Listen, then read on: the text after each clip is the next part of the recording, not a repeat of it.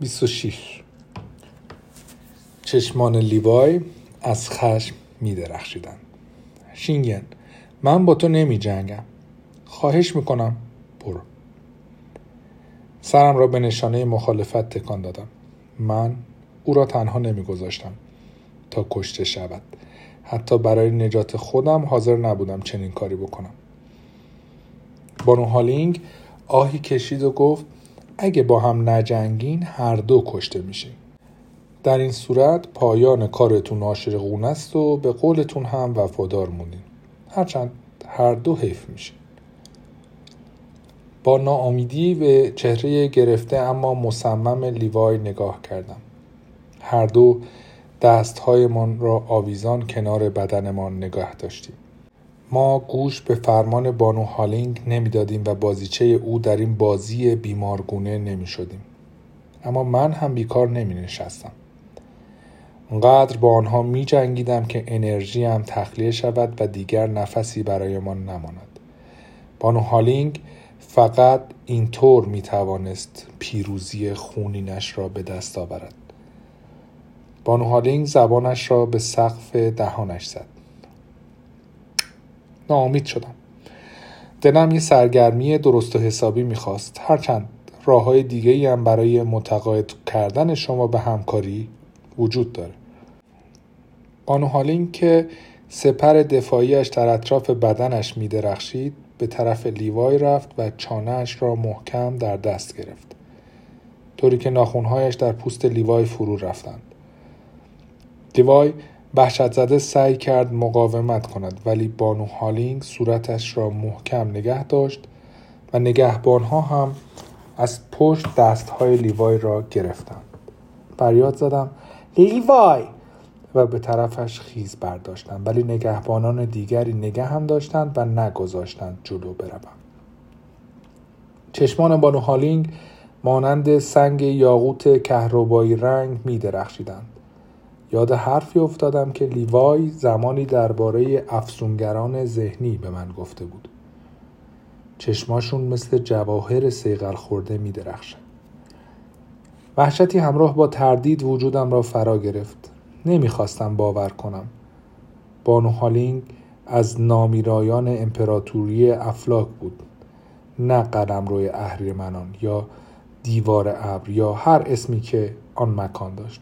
او زمانی بانوی گلها در امپراتوری افلاک بود و جادوی غالبش جادوی خاک بود نه جادوی ذهن. خودم دیده بودم که جادوی چطور به شکل ساقه های پیچک و خزه خاردار درآمد.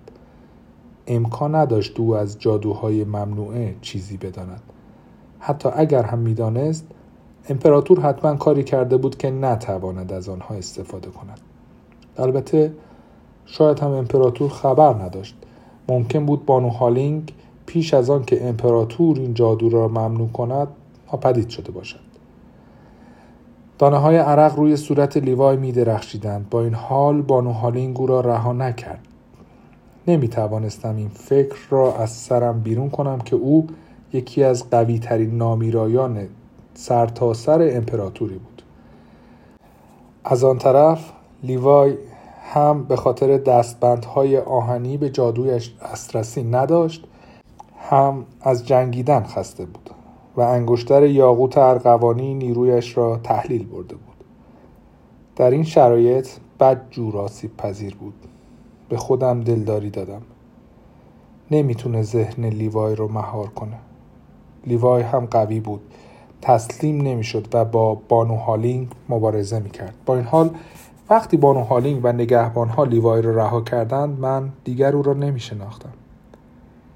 چیزی حیاتی در وجودش از دست رفته بود. با دیدن نگاه سرد و بیگانش تنم لرزید. چشمانش نه فقط چشمان یک غریبه بلکه درست مانند پدرش بیروح بودند. صورتش کاملا خالی از احساس بود. حتی وقتی یکی از سربازها شمشیری در دستش گذاشت قیافش هیچ تغییری نکرد یکی دیگر هم شمشیری به من داد و انگشتهایم بی اختیار دور آن حلقه شدند بانو هالینگ به سمت من خم شد چیزی نمانده بود از بوی گند گلهای پلاسیدهی که از او به مشام می رسید خفه شوم. هنوز هم پشیمون نیستی که پیشنهادم رو رد کردی؟ برای آخرین بار بهت هشدار میدم. احمق نباش و زندگیت رو به خاطر اون فنا نکن. براش اهمیتی نداره. مردای خانوادش همه سنگدلن. بی معطلی به طرفش جستم و سعی کردم با نوک شمشیر به او ضربه بزنم. تیغه شمشیر به سپر دفاعی بانو هالینگ اصابت کرد و دردی در بازویم پیچید. دوباره شمشیر را بلند کردم. ترجیح می دادم در حال مبارزه بمیرم. ولی سربازها هلم دادند و یکی از آنها به پشت زانویم زد و نقش زمین شدم. بانو هالینگ خم شد و با انگشت سردش گونم را نوازش کرد. صورتم را در هم کشیدم و رویم را برگرداندم. بانو هالینگ با لحنی بسوسه انگیز در گوشم زمزمه کرد یادت نره تو هنوز جادو داری اگه بذاری تو رو بکشه خب راستش زیاد فرقی نداره چون زندگی اون همین حالا هم تمومه. ولی اگه اونو بکشی خودت زنده میمونی. احساسات درونم در تغیان بودند. انتخاب غیر ممکنی بود. یا باید خودم را قربانی می کردم و می گذاشتم لیوای مرا بکشد یا باید او را می کشتم تا خودم را نجات بدهم. بانو هالینگ فقط نمی‌خواست کار لیوای را تمام کند می‌خواست من کارش را تمام کنم آیا در شکنجه دادن فرزند دشمنش لذت بیمارگونه برایش وجود داشت؟ می‌خواست من هم مانند او از این پس در بیچارگی و افسوس زندگی کنم یا می‌خواست به من ثابت کند که اشتباه می‌کنم و با وجود ادعایی که کرده بودم هر دو شبیه هم هستیم و قلب من هم به سیایی قلب اوست. وای چقدر آسان به دامش افتاده بودم و حالا هر دو میبایست تقاس اشتباه من را پس می‌دادیم. بانو هالینگ دستهایش را به هم زد و صدای کف زدنش در قار پیچید.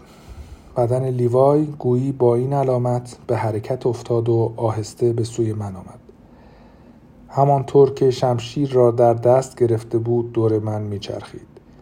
چنان که پیشتر بارها در ترمینهایمان این کار را کرده بود. نمی توانستم تکان بخورم. نگاهم به چشمان بیروح او خیره مانده بود. حتی حالا هم باور نداشتم که لیوای بتواند به من آسیب برساند. هرچند خودم هم قبلا در دریای مشرق با این جادوی عجیب مواجه شده و دیده بودم که حتی کمی از آن چطور می‌تواند ذهن آدم را تحت تاثیر قرار بدهد. لیوای به صورت برق به طرفم پرید. قافلگیر شدم و یک نفس دیر شمشیرم را بلند کردم و تیغه شمشیر لیوای صورتم را خراشید. خون از زخم گونهام بیرون زد. هرچند درد آن در برابر درد قلبم هیچ نبود مسئله نفرت نبود بی تفاوتی چهره لیوای بیشتر از هر چیز آزارم می‌داد تیغه های نقره‌ای شمشیرهایمان به سرعت بالا و پایین می رفتند. بدنم به اختیار خودش حرکت می کرد. دیوای پشت سر هم به من حمله می کرد و من فقط در برابر ضربه های پی در پیش مقاومت می کردم. بعد یک لحظه به پهلو چرخید و من تعادلم را از دست دادم و به سمت جلو تلو تلو خوردم. تیغه شمشیر لیوای از کنار آهن زره هم رد شد و در شانم فرو رفت. شمشیر گوشتم را شکافت و به استخوان رسید. لیوای با یک حرکت سریع دستش را عقب کشید تیغه شمشیر را با صدای چندشاوری از گوشت تنم درآورد. نفسم را از درد حبس کردم و کف دستم را روی زخم شانه هم گذاشتم. خون از لای انگشتانم جاری شد. خشمم نمی بایست متوجه لیوای می شد. با این حال نتوانستم جلوی خودم را بگیرم و به طرفش حمله کردم و با شمشیر پهلویش را زخمی کردم پیش از آنکه تیغه در بدنش فرو برود دستم را عقب کشیدم. هرچند بلافاصله احساس پشیمانی به من دست داد. همچنین ترس از اینکه لیوای حتی صورتش را هم در هم نکشیده بود. شمشیرهایمان دوباره و دوباره به هم خوردند و من هر بار خودم را مهار می کردم تا آسیبی به او نرسانم. اما به نظر من نمی رسید لیوای احساس متقابلی داشته باشد. مبارزه من از آنچه فکر می کردم تنگا تر بود.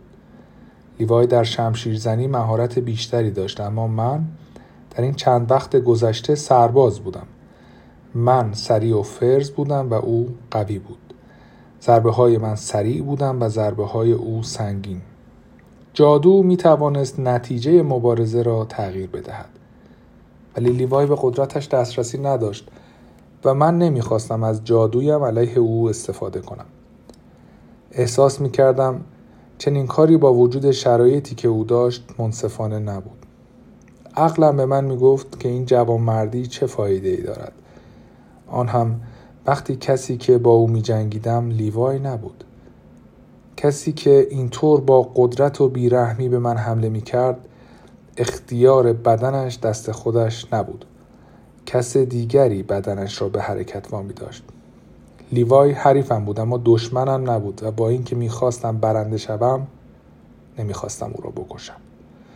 نه فقط از سر جوان مردی و شرافت بلکه می‌دانستم اگر کسی را که دوستش دارم بکشم خودم هم نابود می‌شوم. برای همیشه.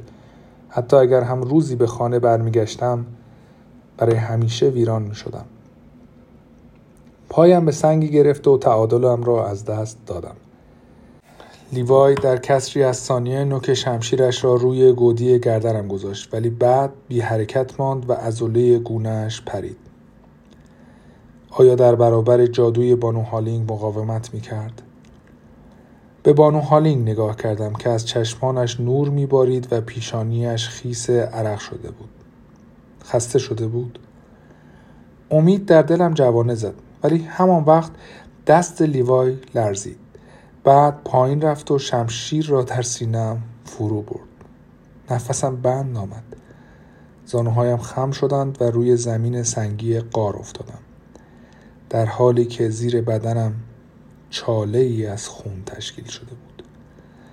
تیرگی همه جا را فرا گرفت و من از آن استقبال کردم.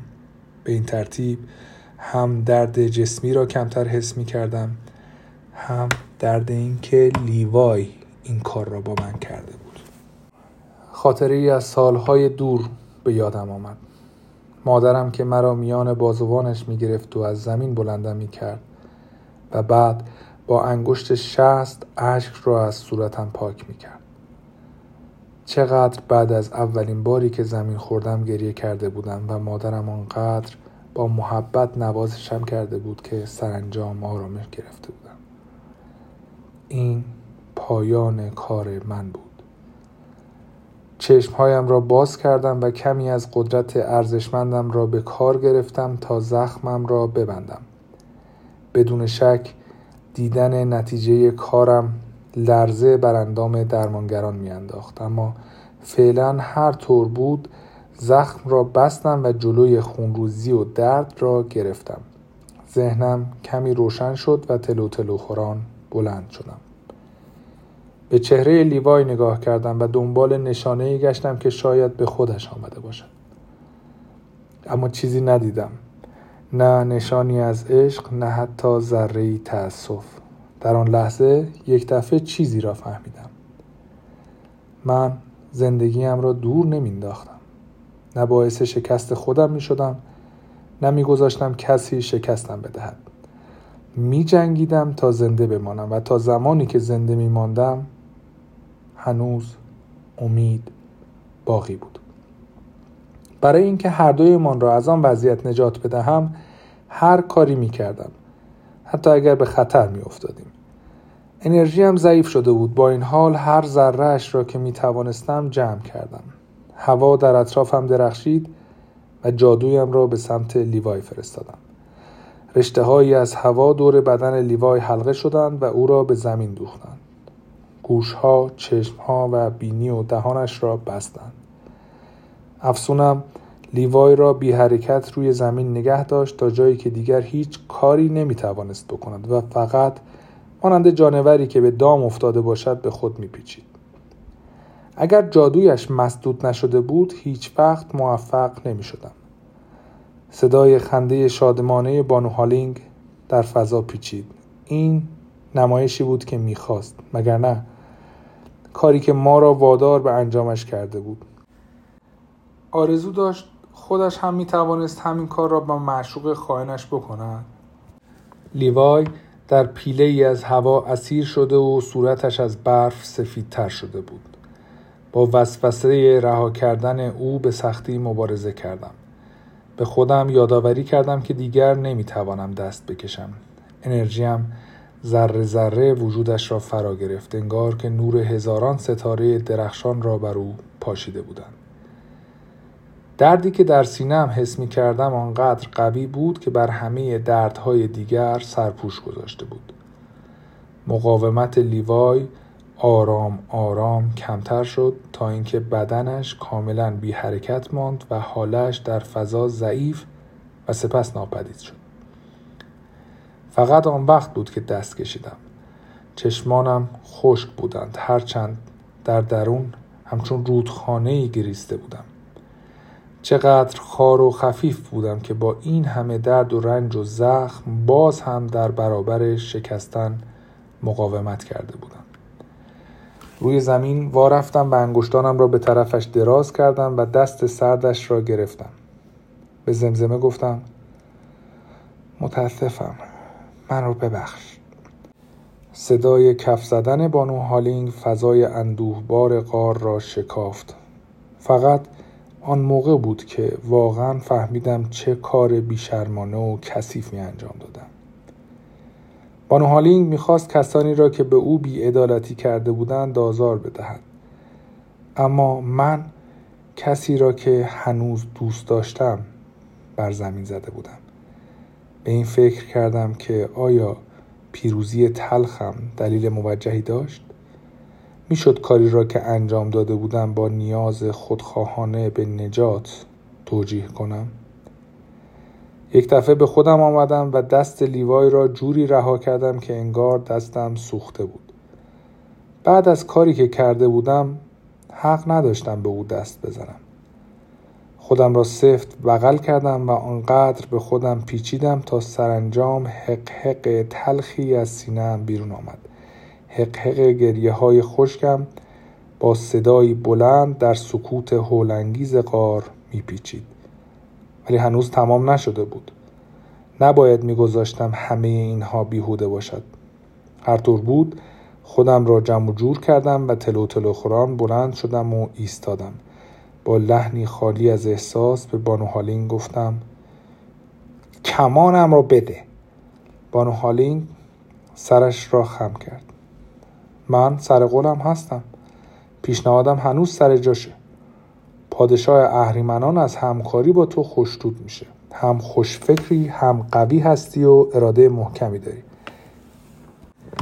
کسی که به وقتش کاری رو که لازمه انجام میده. با شنیدن تعریف و تمجید او صورتم را در هم کشیدم. امیدوار بودم فکر کند از خستگی است نه نفرت. هرگز فکر نمی کردم بیره و تشنه خون باشم. ولی در این لحظه می توانستم با کمال خوشنودی بانو هالینگ را بکشم. هرچند دروغ نمی گفت من با دستهای خودم به لیوای آسیب رسانده بودم. انتخاب خودم بود. سعی کردم جوری حرف بزنم که فکر کند برنده شده است و گفتم حق با تو بود. مردن برای اصول اخلاقی فایده ای نداره. در ضمن به پیشنهادت فکر می‌کنم فقط برای اینکه می‌دونم امپراتوری افلاک بعد از این دیگه جای من نیست. بانو هالینگ سرش را تکان داد و یکی از نگهبانها کمان آتش قغنوس را به طرفم گرفت. کمان را گرفتم و یاد اولین باری افتادم که از آن استفاده کرده بودم. همان روزی که لیوای در جنگل درختان هلو کمان را به من داده بود. اما این مال خیلی وقت پیش بود. زمانی که هنوز اینطور در هم شکسته و زخمی نبودم. پشتم را به بانو هالینگ کردم و تلو تلو خوران به طرف لیوای رفتم. حتی در حالت بی حرکت و بیجان هم همان شاهزاده زیبا و با شکوه بود. آه چقدر دلم می‌خواست ماجرا همینجا خاتمه پیدا می‌کرد. به دستبندهای آهنی دور دستهایش اشاره کردم و به بانو هالین گفتم آزادش کن دیدن آن دستبندها خون را در درونم به وجود می آورد. خودم با کمان می توانستم این کار را بکنم ولی نمی‌خواستم بانو هالینگ مشکوک شود بانو هالینگ پرسید برای چی؟ به چشمهایش زل زدم و گفتم من کاری رو که خاصی برات انجام دادم و بیشتر از این نمی‌تونم در عذاب باشم باید برای شاهزاده لیوای مراسم شایسته برگزار بشه. لیاقتش همینه. من بدنش رو به پدر و مادرش تحویل میدم ولی حاضر نیستم اونو مثل اسیر دست بسته به خونه برگردونم. از این گذشته فکر نکنم خودتم بخوای اینا به دست امپراتور بیفته. و به دستبندهای آهنی دور مچ لیوای اشاره کردم. بانو هالینگ چیزی نگفت و من ادامه دادم. مگه نمی‌خواستی امپراتور و ملکه بدونن که تو چه بلایی سر پسرشون آوردی؟ بانو هالینگ با بدجنسی بی حد و مرزی گفت تو این کارو باهاش کردی. البته خوشحال میشم که تو جسدش رو به پدر و مادرش تحویل بدی. فقط ناراحتم که خودم اونجا نیستم تا این منظره رو ببینم. بانو هالینگ سرش را به سمت یکی از سربازها تکان داد و سرباز جلو آمد. چیزی را روی دستبندهای لیوای فشار داد و دستبندها باز شدند و زمین افتادند. بلافاصله دست لیوای را روی شانه انداختم تا او را از آنجا ببرم. بانو هالینگ گفت صبر کن. و در حالی که یاقوت ارغوانی انگشترش می درخشید به من نزدیکتر شد و ادامه داد. باید جوهر هستیش رو به طور کامل ازش بیرون بکشم به سرعت داره ناپدید میشه و حالا که زنجیرها نیستن تخلیه کردنش آسون تره نفسهایم تند شدن. سعی کردم بر خودم مسلط شوم. اجازه نمی‌دادم بانو هالینگ بیشتر از این لیوای را آزار بدهد. هنگامی که دستش را به طرفم دراز کرد انرژیم را جمع کردم و آماده مبارزه شدم.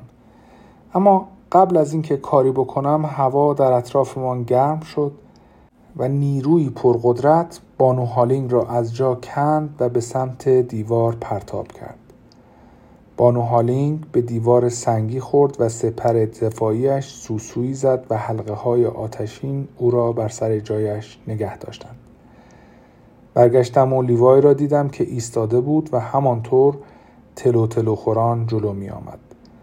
نوک شمشیرش روی زمین کشیده می شد. سه سرباز به او حمله کردند ولی لیوای شمشیر را با قوس بلندی چرخاند و هر سه نفرشان پرت شدند. سرباز دیگری نیزهش را بلند کرد و به سمت من دوید. من تیری پرتاب کردم که مستقیم به سینهاش خورد.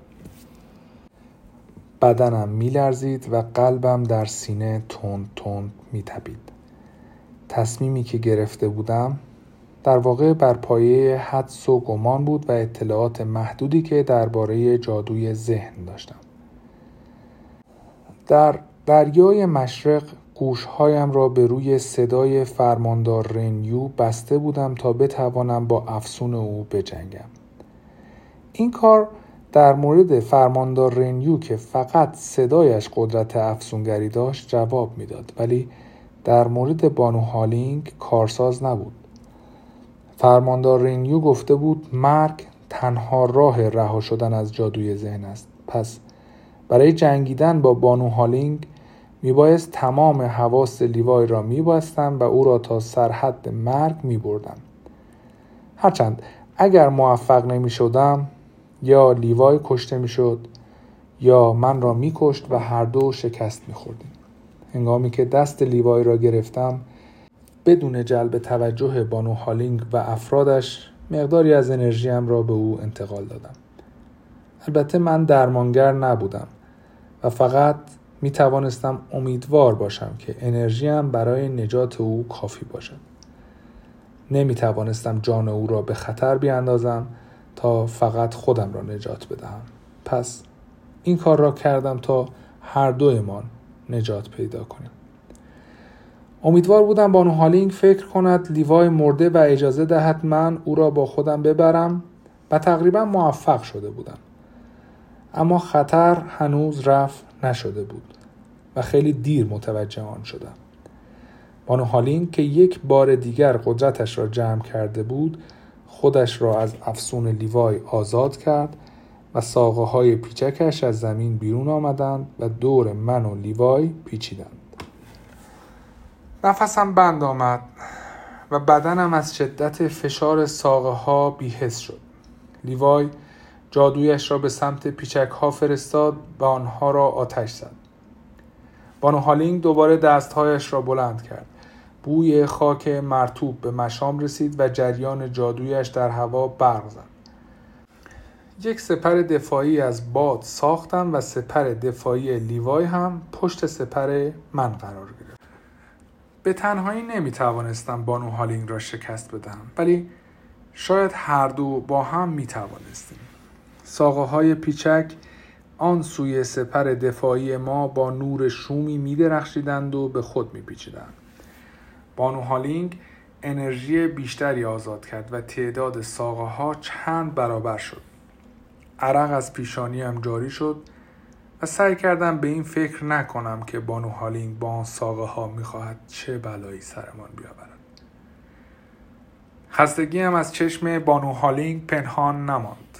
گوشه های لبش با لبخندی شرورارم بالا رفتند و فشار جادویش را روی سپر دفاعی ما بیشتر کرد. شاخک های گیاهی با قدرت و شدت بیشتری به سپر ضربه زدند. وقتمان محدود بود. خستگی بر من غلبه می کرد. لیوای هم حتما ضعیف شده بود. طولی نمی کشید که شکست می خوردیم یا از خستگی از پا در می آمدیم. یا با افسون بانو هالینگ و یا با دست سربازهایی که اسلحه به دست با قیافه های مشتاق محاصره امان کرده بودم. ولی من حاضر نبودم زندگیمان را که اینقدر برای حفظش جنگیده بودم تقدیم بانو هالینگ کنم. نقشه ای به ذهنم رسید.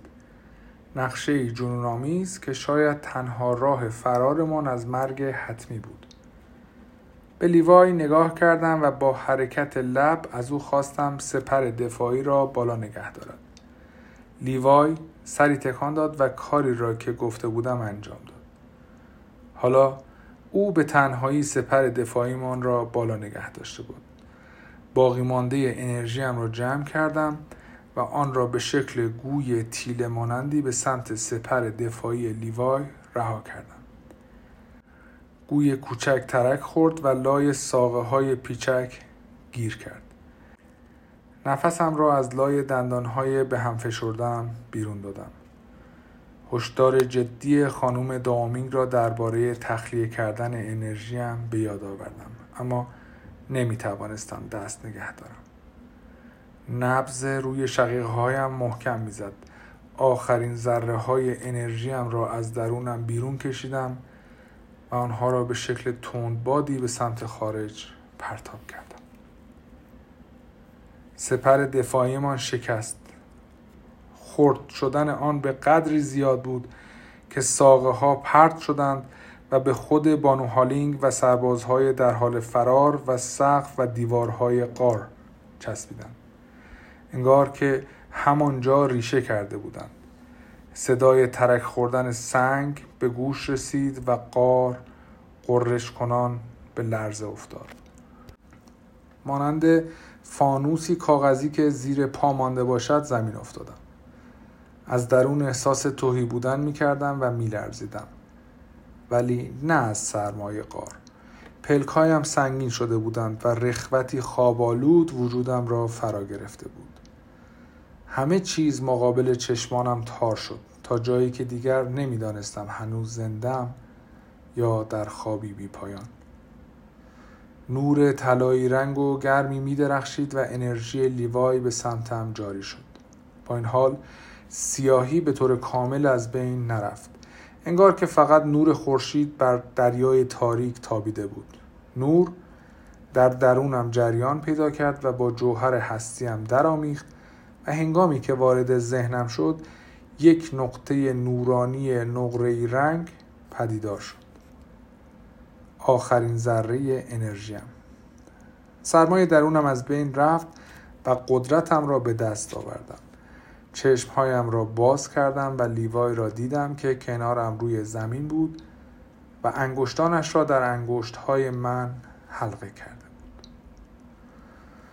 بانو هالین که چشمهایش برق می‌زدند دهانش را باز کرد و فریادی بی صدا برآورد.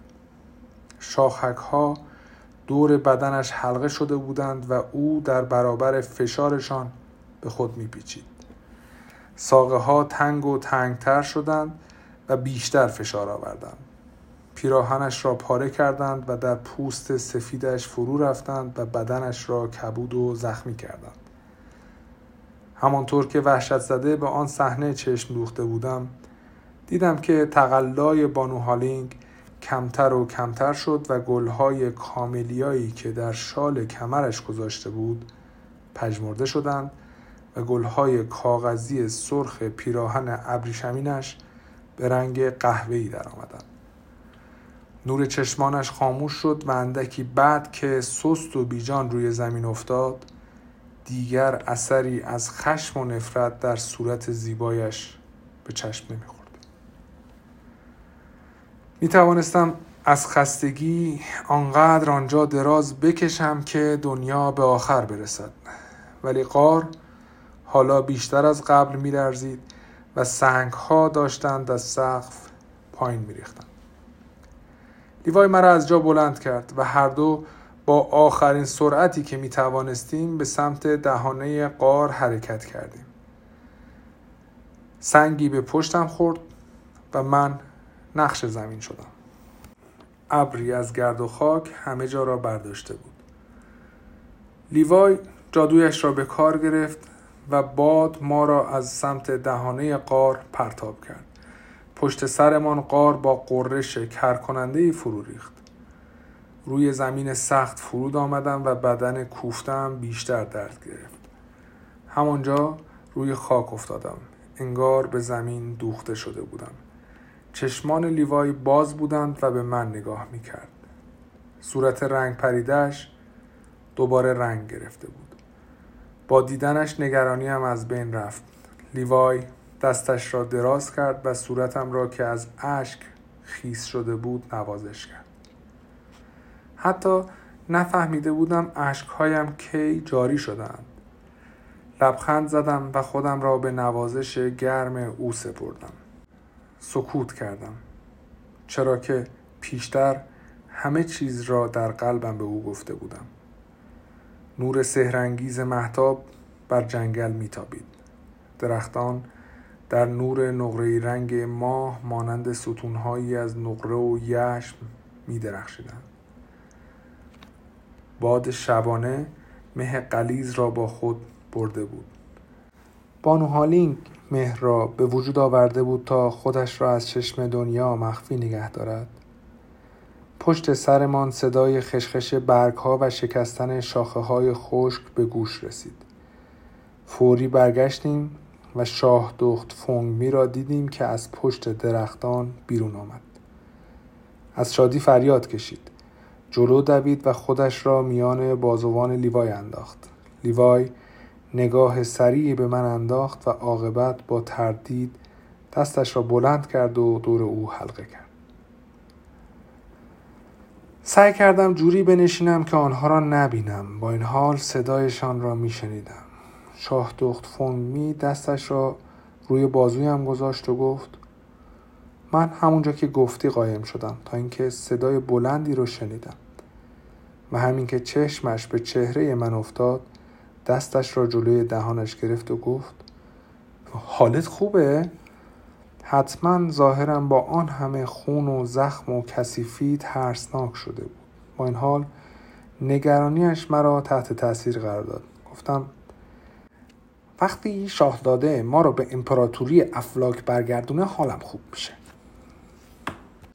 شاهدخت فونگمی رو به لیوای کرد و لبخندش رنگ باخت.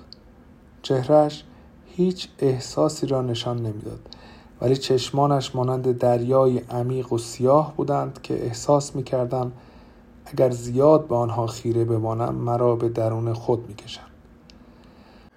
نگاه شاه دخت فونگمی به تلسم قطره آسمان افتاد که از کمر لیوای آویزان بود. بعد به سنگ مشابه آن نگاه کرد که به کمربند من آویزان بود. و حالا رنگش دوباره شفاف شده بود. با صدایی به لطافت نسیم گفت اونها جفت هستن. یک دفعه احساس کردم باید موضوع را برایش توضیح بدم.